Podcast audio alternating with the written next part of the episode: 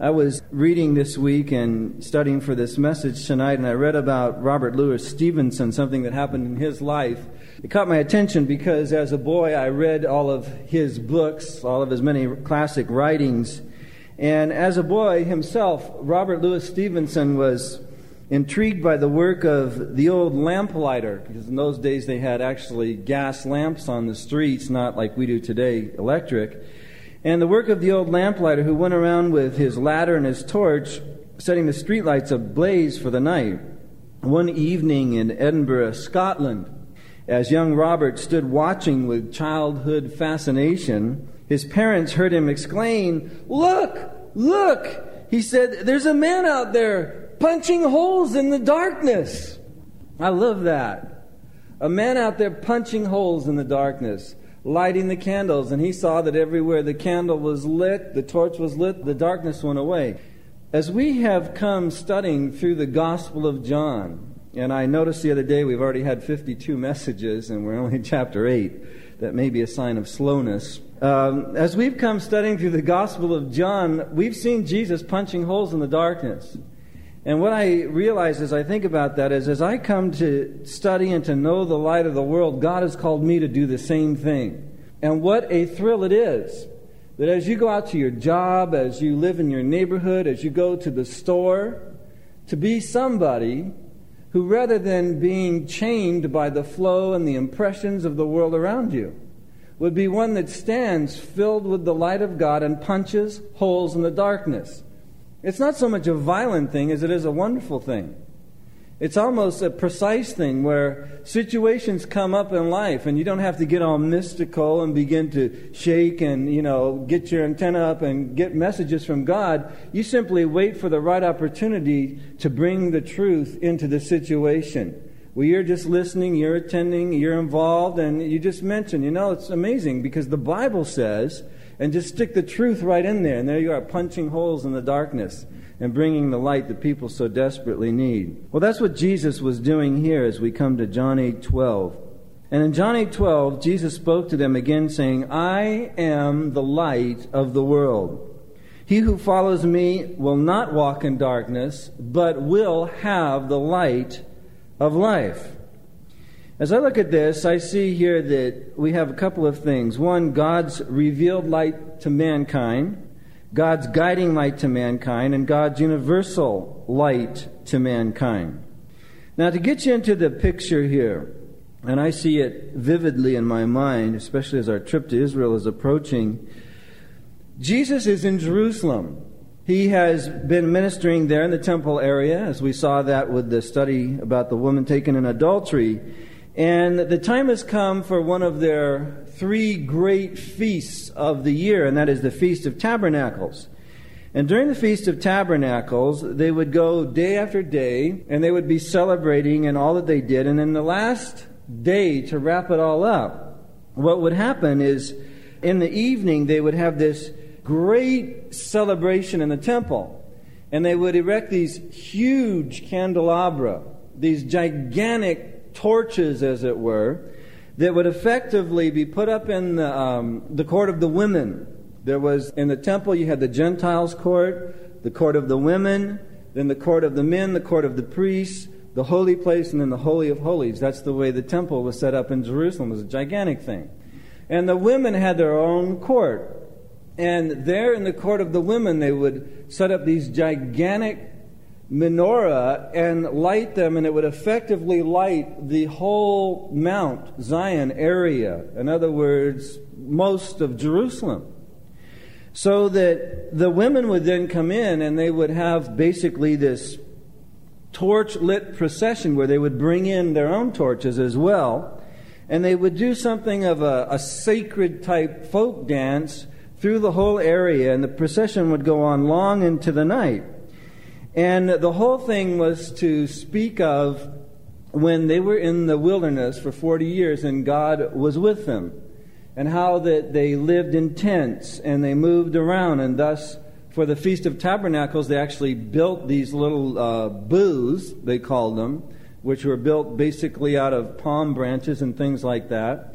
And they lived in them for that week. And then at the end they would have this great glorious celebration, and this was to signify how that God had been their light all through the wilderness, how that they followed his light, whether it was the pillar of fire by night or the cloud of glory by day, which was effectively, in, as I see it in scriptures, a blazing glorious cloud as well.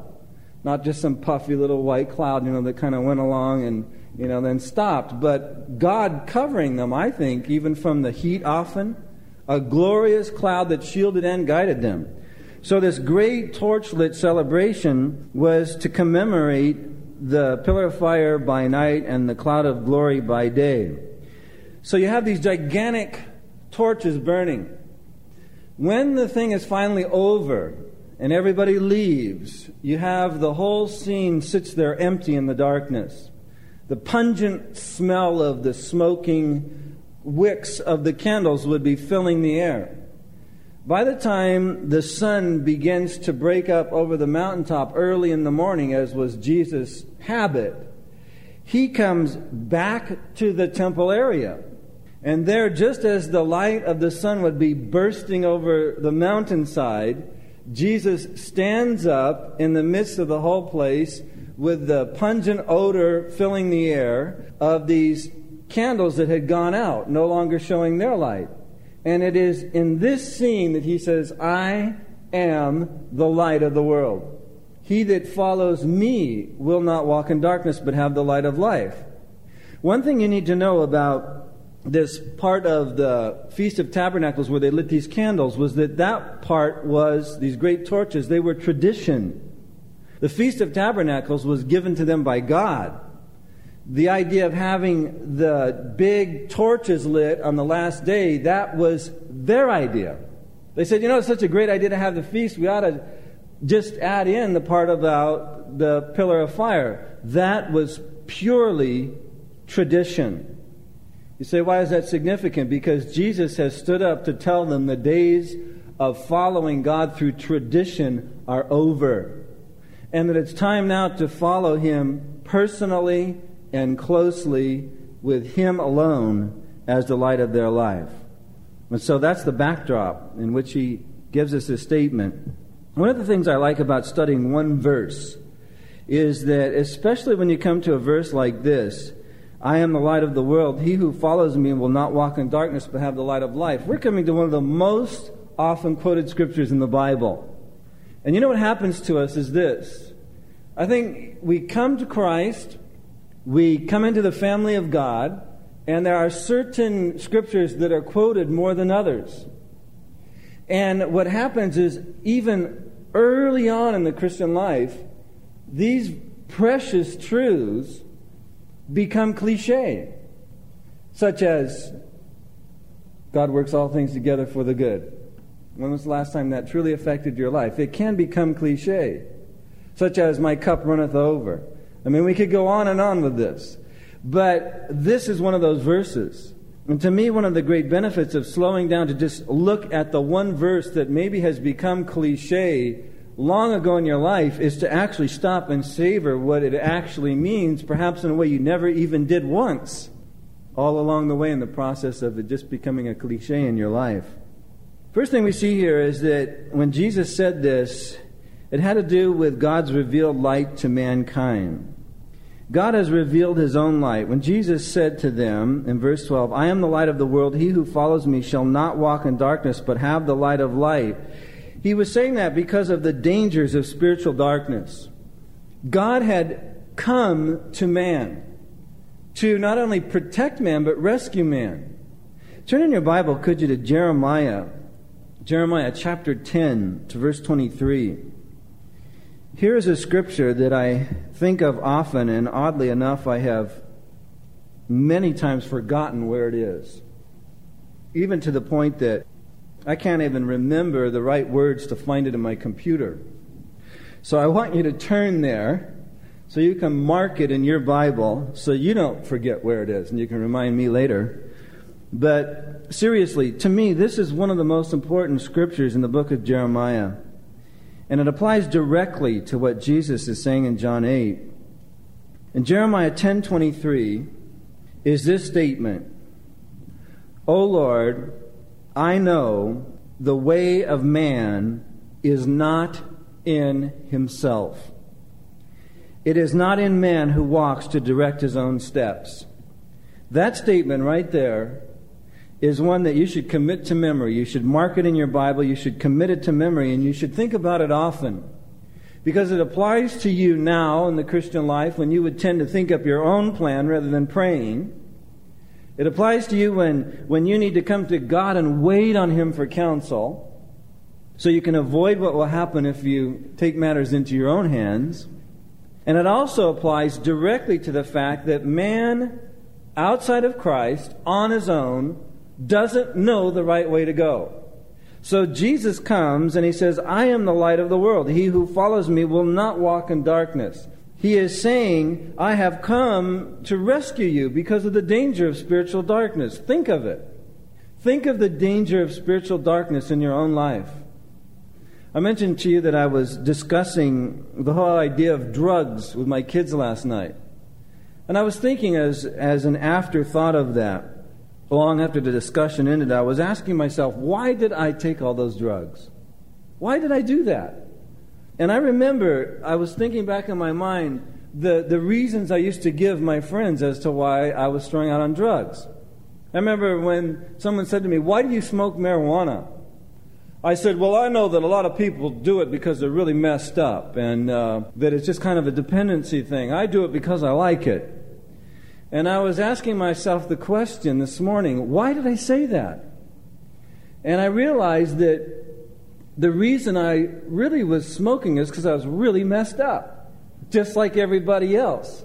And the reason I liked it is because of all the dangers of the spiritual darkness that, that the frustration, the failures, the mistakes, the wrong turns, the wrong people in your life, the heartache, the grief, and the guilt for which there is no relief in the entire lifetime of a human being unless you come to Christ. There is no relief for guilt. Thus, the reason people turn to drugs, so many, is because it is an escape from the guilt it is an escape from all of the frustrations and all of the dangers in the spiritual darkness. And the problem is, it takes you further into the darkness.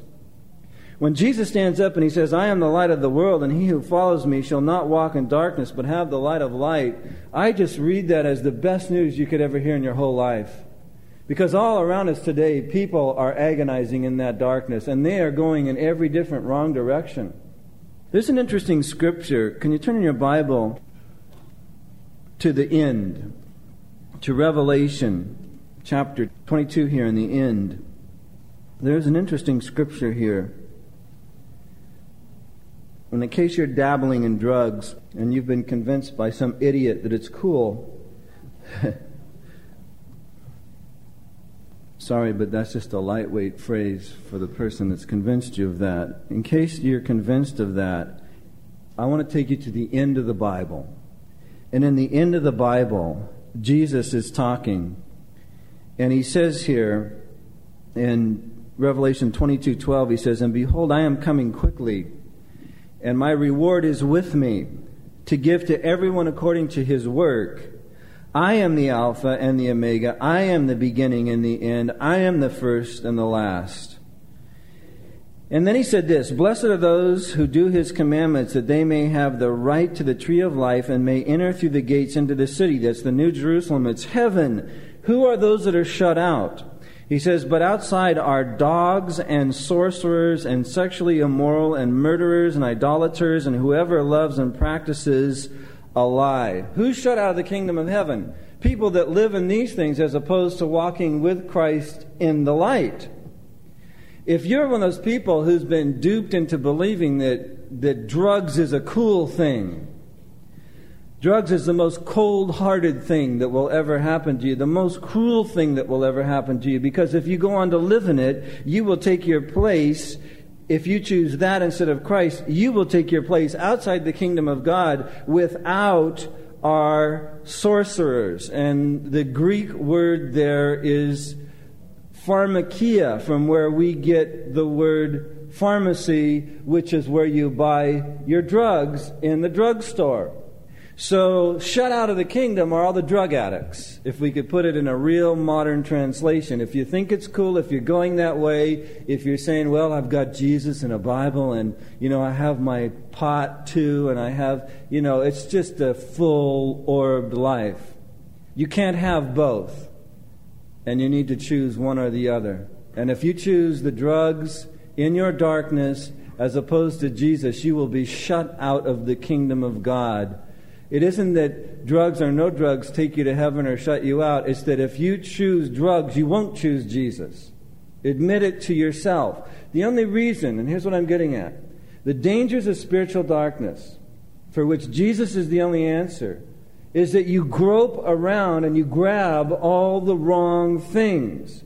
And those things you end up grabbing deeper and harder and in a more lasting way, and in the end, you can't let go and you're shut out of the kingdom of God, not because Jesus didn't want you in, but because you chose something other than Him. Don't fall in that trap because Jesus is the light of the world. And if you follow Him, you won't walk in darkness. You will have the light of life. And don't just sit and excuse yourself if it's something else other than drugs, because that's just one example. But we have a few more points here. We're only on point A of the first point here in the first part of the outline. So you realize, have you thought about that? The dangers of spiritual darkness. They're endless. False religions, I mean, false turns, false guidance, the whole thing. I love the account of Ray Stedman that he shares in his commentary on John. He says, Years ago, while driving alone from Dallas to Southern California, I picked up a couple of young hitchhikers. As we neared the entrance of the Grand Canyon, I asked them if they had ever seen the canyon. They said no, so we decided to spend the night there. It was late on a moonless night when we turned off the road. We parked and found an open space to lay our sleeping bags. Though we could hardly see our hands before our eyes, we went to sleep under the stars. When I awoke in the morning, the sun was up and I yawned and I stretched my arms out, just threw them back, only to find that my left arm dropped off into a void. He said, I just turned slightly to the left and looked down and realized that we had made our beds on the edge of the cliff that dropped straight down into the Grand Canyon the night before. If we had taken two more steps, we would have gone right over the edge to our deaths. He said, I gave grateful thanks in my morning devotion that day for the light of the morning sun, and I learned an important lesson, a spiritual one as well as a literal one, and that is this it is very dangerous to wander around in the dark. And it is especially dangerous in the spiritual sense because the way of man, as Jeremiah says, is not in himself it is not in man to direct his own steps. I'm reminded what it says in Job 33:28, he will deliver his soul from going into the pit, and his life shall see light. Jesus is that light. And so because of the dangers of spiritual darkness, but also because God's light and glory must be selectively revealed. To me this is a very profound thing to contemplate. And you'll see how it works its way up to something that's a great misconception today.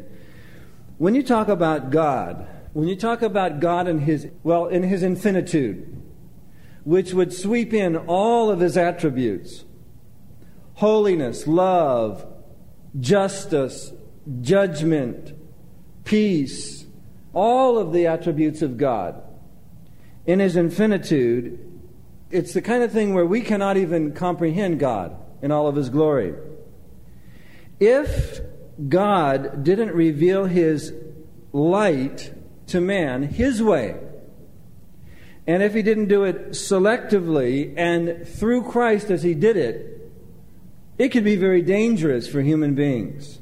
Very dangerous. Listen to the words of John Owen, one of the greatest Christian minds that ever lived in church history. He said, Should the Lord Jesus appear now to any of us in his majesty and glory, it would not be to our edification and consolation. Now, follow this. He said, For we are not meet nor able by the power of any light or grace that we may have received or can receive in this life to bear the immediate appearance of the full blazing glory of God. The human being cannot bear it. So that to have Jesus stand up and say, I am the light of the world.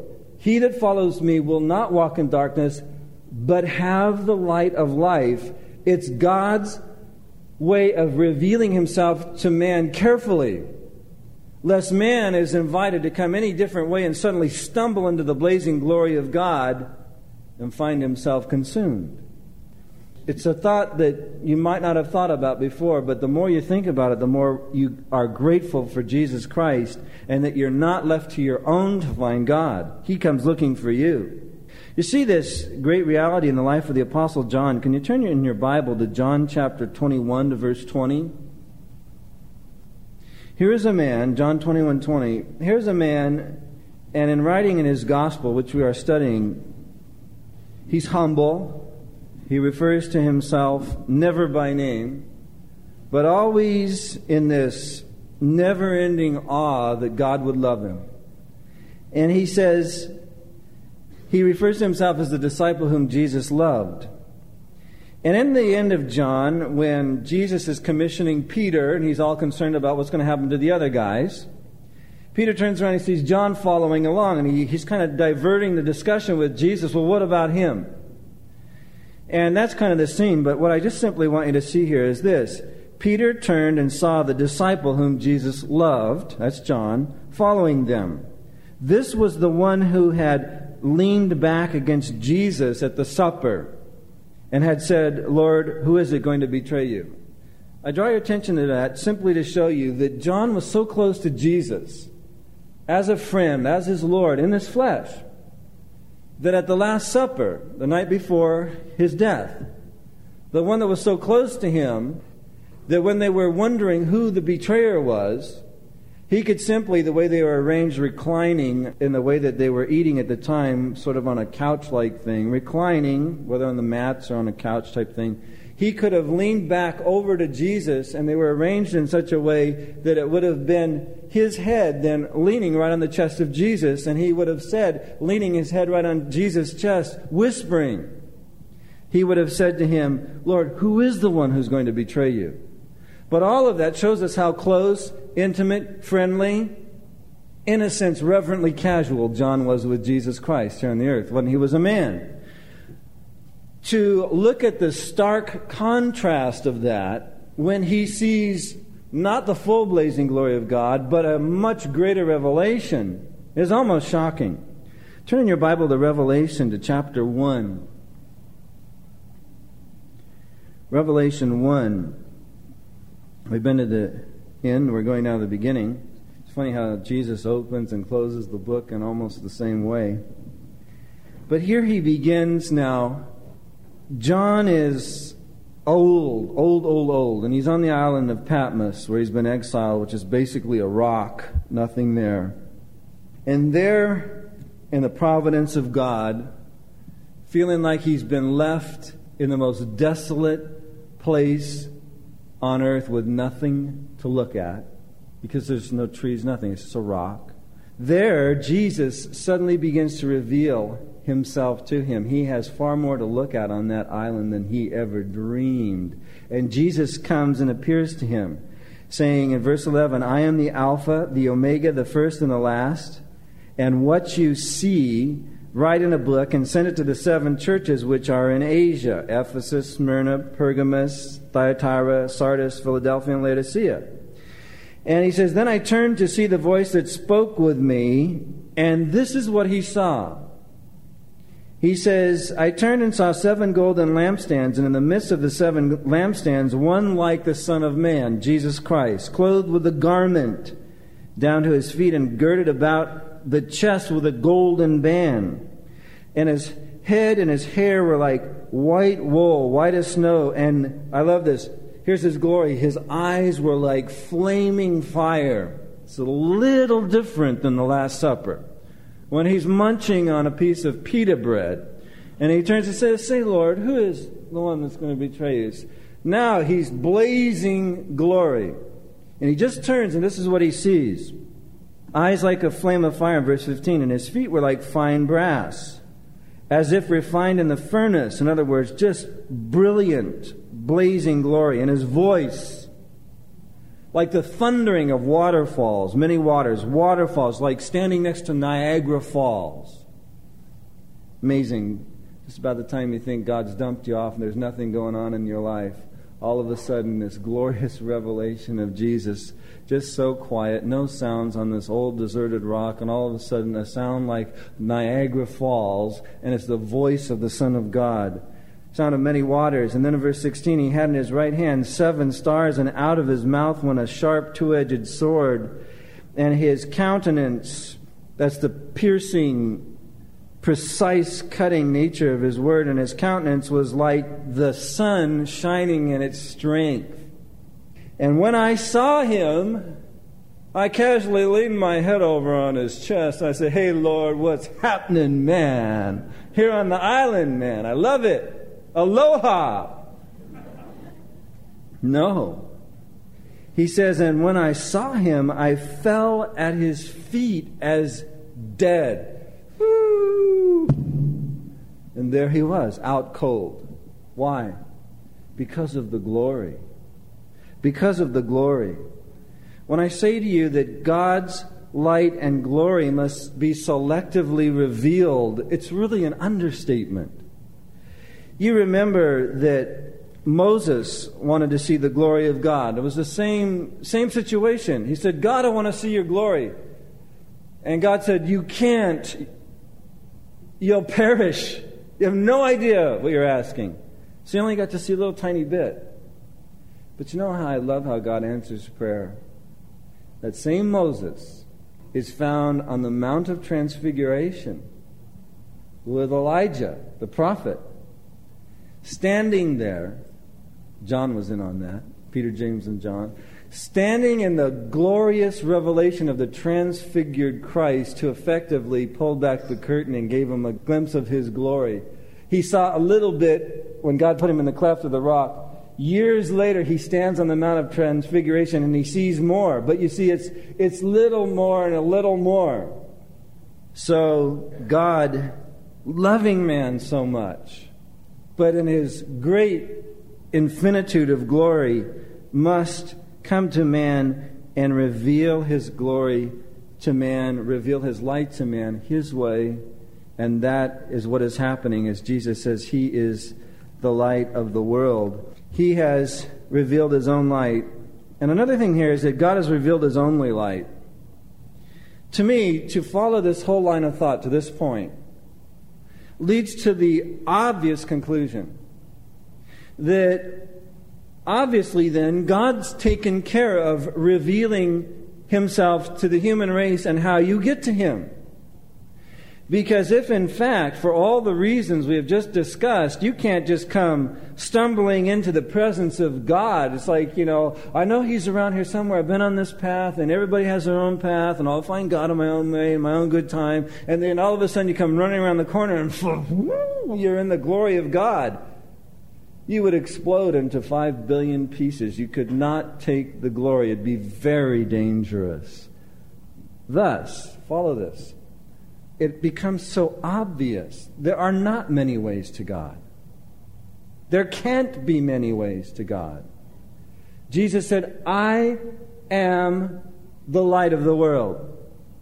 He that follows me, or Buddha, or Muhammad, or Swami Prabhupada Yogananda, or Bapak, or, you know, that 13 year old kid, or you know, a while back, that kid guru that finally had too many Rolls Royces, so everybody quit following him. But he doesn't say that, he says me. It becomes so obvious that as opposed to finding God on any one of many paths, there could only be one path. In Isaiah 9 2, it says, The people who walked in darkness, stumbling around in that dangerous darkness, have seen a great light. And those who dwelt in the land of the shadow of death, upon them a light has shined. It's God bringing his light to man, his way, as opposed to man finding God on any number of different paths. And as opposed to finding God through man's traditions, I was listening to a tape today by Chuck Swindoll on this particular passage. He must have given it 30 years ago or something. It's a wonderful message. And he made the point that talking to people who've been, quote, overexposed to the things of God and church about Christ when they don't know Him is one of the toughest things there is for a true Christian to do. Because of, of the work of traditions, what it does to you. What happens is when traditions in a church setting have slowly encroached upon that denomination, that church group, whatever, to the point that they have come slowly but finally fully invaded the church to the point of cluttering the spiritual scenery, to the point of confusing and finally obscuring God Himself, Jesus Christ. When that happens, to find a personal relationship with Jesus Christ in the middle of all of that becomes almost impossible, very rare. It's like the guy who walked into, I think it was St. Paul's Cathedral in uh, New York, and uh, he was pastor. He walked in, he was looking all around, and he'd grown up in a Catholic background, and he was walking through and just sort of reminiscing, and he came up upon uh, one of the saints, statues of one of the saints, and there was a big sign hanging around the saint, and it said, out of order for repairs. And he sat back and he, he just thought to himself, that's just so typical. The whole system's out of order. Once you clutter the scenery with all these traditions other than Christ, you block the way to Christ. And it isn't that he's not in there. It's just that he's you can't see him anymore. You can't get to him. Out of order. What do you do when a saint is out of order? Well, in the church you discipline him and he has to repent. No, that's a real saint. A real saint is just a child of God. But you get my point. Jesus comes to reveal the light of God. He is God's only light, as opposed to finding God through traditions and man's ideas of how to find God, which is what all the religions of the world are. I don't know if you've read the Koran. I remember reading it. It's very disappointing. I don't know if you've read about the life of Buddha. Just pick it up the next time you're in Japan in a hotel. Because over there, they have the book of Buddha and the Gideon's Bible. And in China, same kind of thing. And I remember getting up in the morning for my morning devotions, thought, I think I'll read a little Buddha this morning for my devotion. And I opened it up. It was just a gag. You know, my wife was sitting there. And I started to read it. I'd already read it in a world religions course in college. And it's just so disappointing. Right from the beginning. And the end is even more disappointing. You look at all of these things and you realize man has so many ideas of how to find God. God has one way to get to him. It's Jesus Christ. It's his revealed light. He is the light of the world. And that is where we must place our trust. He is God's revealed light to mankind. Then he is God's guiding light to mankind. And I love this because Jesus personally frees you from the devil's darkness. I don't know how you feel about your life in darkness. Maybe you were converted at a very young age and never lived in it. I lived in it. I have many, many horror stories. Many of you lived in it. And the greatest thing in the whole world, isn't it true? Is to look back on that day in your life when you said, Jesus, I surrender all to you. I cannot do it. I cannot get free. And you just sense the voice of God speaking to your heart saying, Trust me. Come unto me, and I will give you rest. And he personally, from that point, begins to free you in a way that only he can. But you see, you have to take him. You have to take him in and let him do it. You know, this is an amazing thing. We can study the scriptures like this. You can sit here, you can listen, you can think it through to the point that you could even get the tape, get the notes, get the Bible, and memorize all this, but if you don't come to Him, it isn't going to help you at all. You have to come to Him and let Him personally free you. Do you know that there was a point in time in Russia when this one individual was teaching a Sunday school class and wanted to get more kids into his Sunday school class. So he began to offer candy and goodies to the neighborhood kids. Being poor and everything, they immediately responded. And one little boy in particular, sort of a chubby little individual, he really responded right away. And he would come and he would listen very closely. Then the teacher would give him his candy, and he'd run off to a field and sit and just snack on that candy. And he'd be back right on time, right in the same place, and listening. Over a period of time, he would give him more and more rewards for coming, listening, memorizing scripture. As time went by, he memorized Matthew, the entire book of Matthew. He was getting a big pile of candy, whatever. Then he memorized Mark. Then he memorized Luke. And then he memorized John until he one day stood up as a young boy and he recited in front of everybody for a great reward, word for word, Matthew, Mark, Luke, and John. Well, as time went by in his life, he lived out his life and he finally died. And they went to chisel his name in the stone on his grave. The name they wrote was Nikita Khrushchev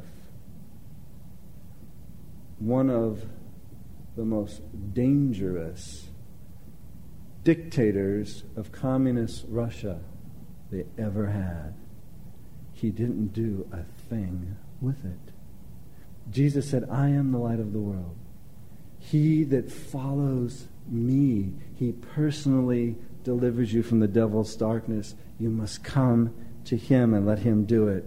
He will give you the light of life. He will deliver you. You will not walk in darkness. In 1 John 3 8, it says, He who sins is of the devil, for the devil has sinned from the beginning, but for this purpose the Son of God was manifested, that he might destroy the works of the devil. And he has come to do that. And then he personally guides you in his light. He brings his light to you, then he guides you through this. And I love this because this is where your new life begins to take place. Whatever the world made you, whatever your sad stories of your childhood made you, whatever you were a victim of, when you come to Christ, the Bible says, Behold, old things are passed away, all things become new. Does that mean every memory is erased? No. Does that mean every painful thought is gone? No. But in the place of that emptiness and hopelessness, and all the frustration of living in that wretched, dangerous darkness comes the very life of God, God Himself, Jesus Christ Himself.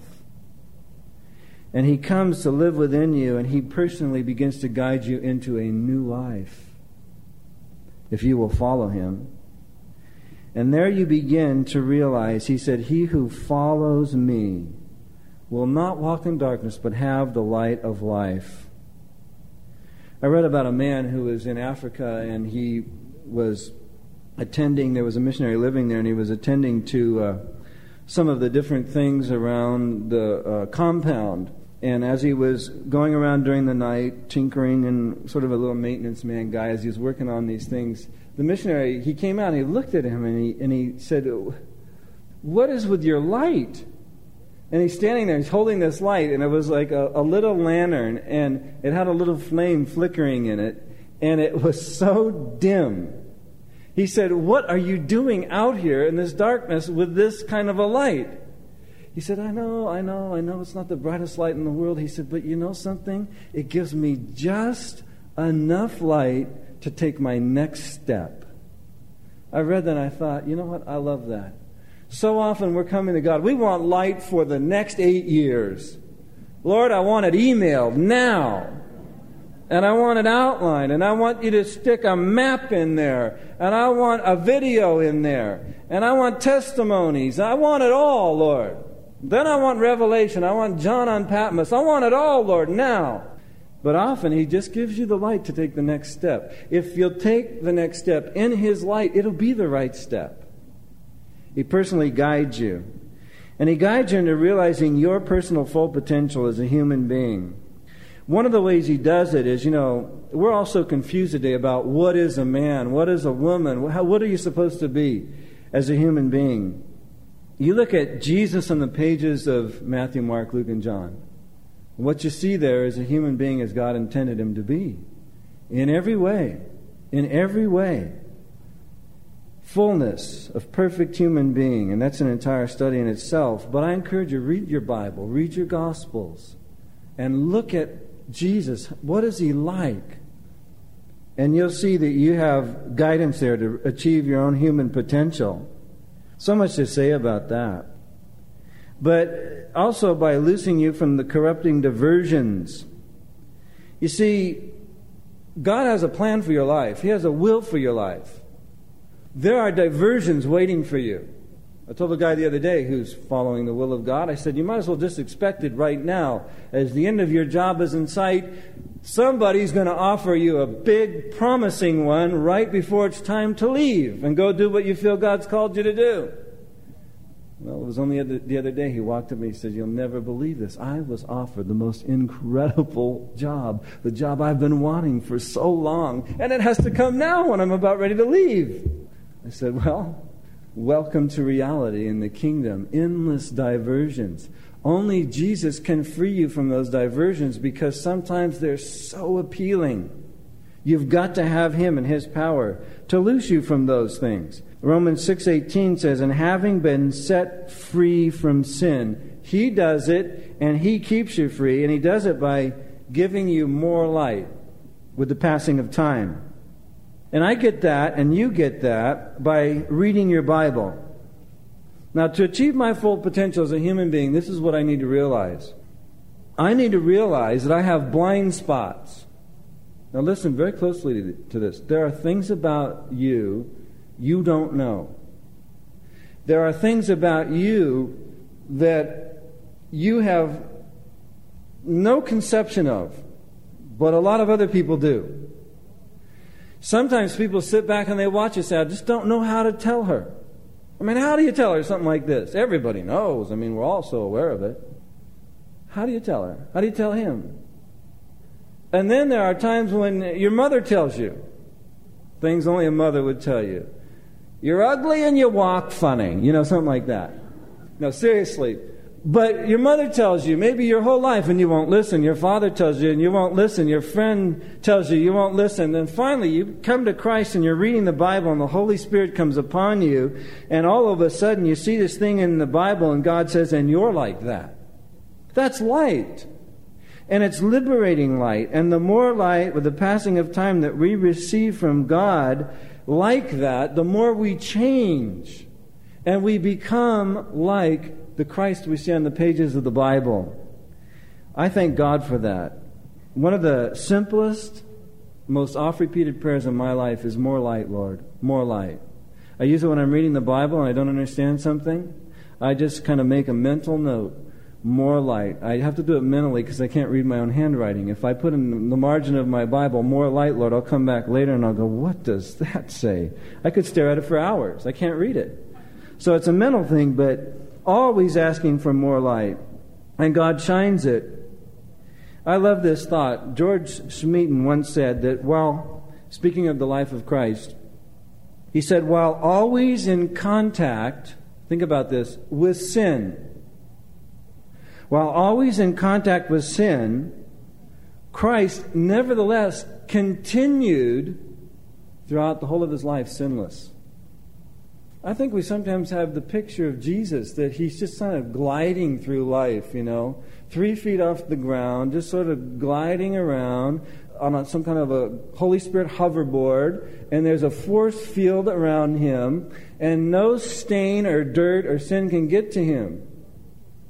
But the Bible says he was tempted in all ways like we are. Think of you when you decide to do something for the kingdom of God. How suddenly things change in your life and you're getting bombarded by the enemy. He smite the shepherd and the sheep will scatter. He was constantly in contact with sin because he was constantly tempted on the highest possible level, always facing sin, always in touch with it, but never giving into it. Who then is the most qualified to take you by the hand and lead you into the fullness of your human potential by giving you more and more of His light? While always in contact with sin, Christ continued sinless, and the infection of sin never spread to him, and he alone can guide you along in the same way. More light with the passing of time. And with the passing of time, then, and receiving that light from him, your life turns from the way it used to be. You see, what sin does is it, it creates a certain kind of person out of you. It sort of carves you into, if you could put it that way, a certain type of individual. And you're bent into the darkness. And we all are bent, you know, out into the darkness without Christ into different sins. But as you come to Christ, you begin to let Him personally take you into the light. What happens is He gives you more and more and more light. And you know something? Just in the course of letting that light flow in your life, your life starts to turn toward the light. How many of you here have a green thumb? You know, you're real plant people. Nobody. Fine. Okay. Silk plants all around. I got it. Well, I've worked with plants, even if you haven't. And I have some real ones, even if you've become hard and cold and only have fake ones. But you know how you get a plant and you can be handling it wrongly, but I did work in a greenhouse in New York City on the top floor of the building that's right off the 59th Street Bridge of the 59th Street Bridge song, for those of you that are older and know that song. Up on top, there was a greenhouse, and I worked there. And my life was driving around New York City selling plants and working with plants. I had to learn all about plants. One of the things you learn about plants is that when a plant is in the right place, you can see a plant in a given position, and over a period of days, it will turn and it will bend toward the light. Jesus comes and he works in your life to help you become who you are supposed to be and you end up turning toward His light, there is a new bent, as it were, in your life, and it's toward His light, and it's the way He's pulling you.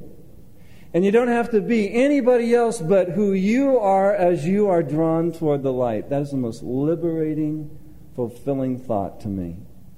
Just let His light come into your life. Let Him pull you toward Himself. If you want the technical word, it's phototropism. That's what it is.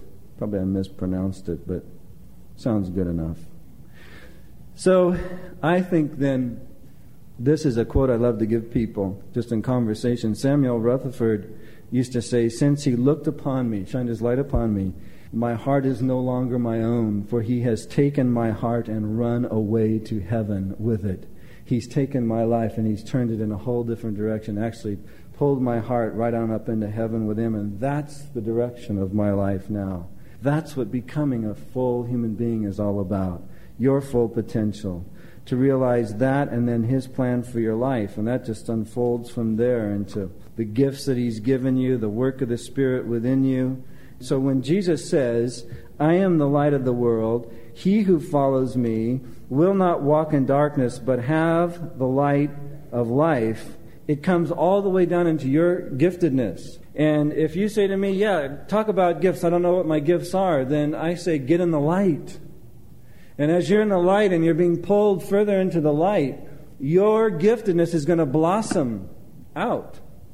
And you will just suddenly look around and begin to realize, you know what? God works like this in my life. And He gives His gifts severally individually distributing them to each one of us. And you know who are those? In the end, that realize the fullness of a real gifted life. It's those people who read the words of Jesus I am the light of the world, and he who follows me. He who follows me will not walk in darkness but have the light of life. Lord, show me my gifts. You need more light? Ask Him for more light. Follow Him. Lord, help me in this decision. Follow Him. Lord, give me more light. I want lots of light. You may only get just enough for the next step. Take it in the light. and you will find that He will take you into the fullness of a gifted life, but it comes walking dependently upon Him.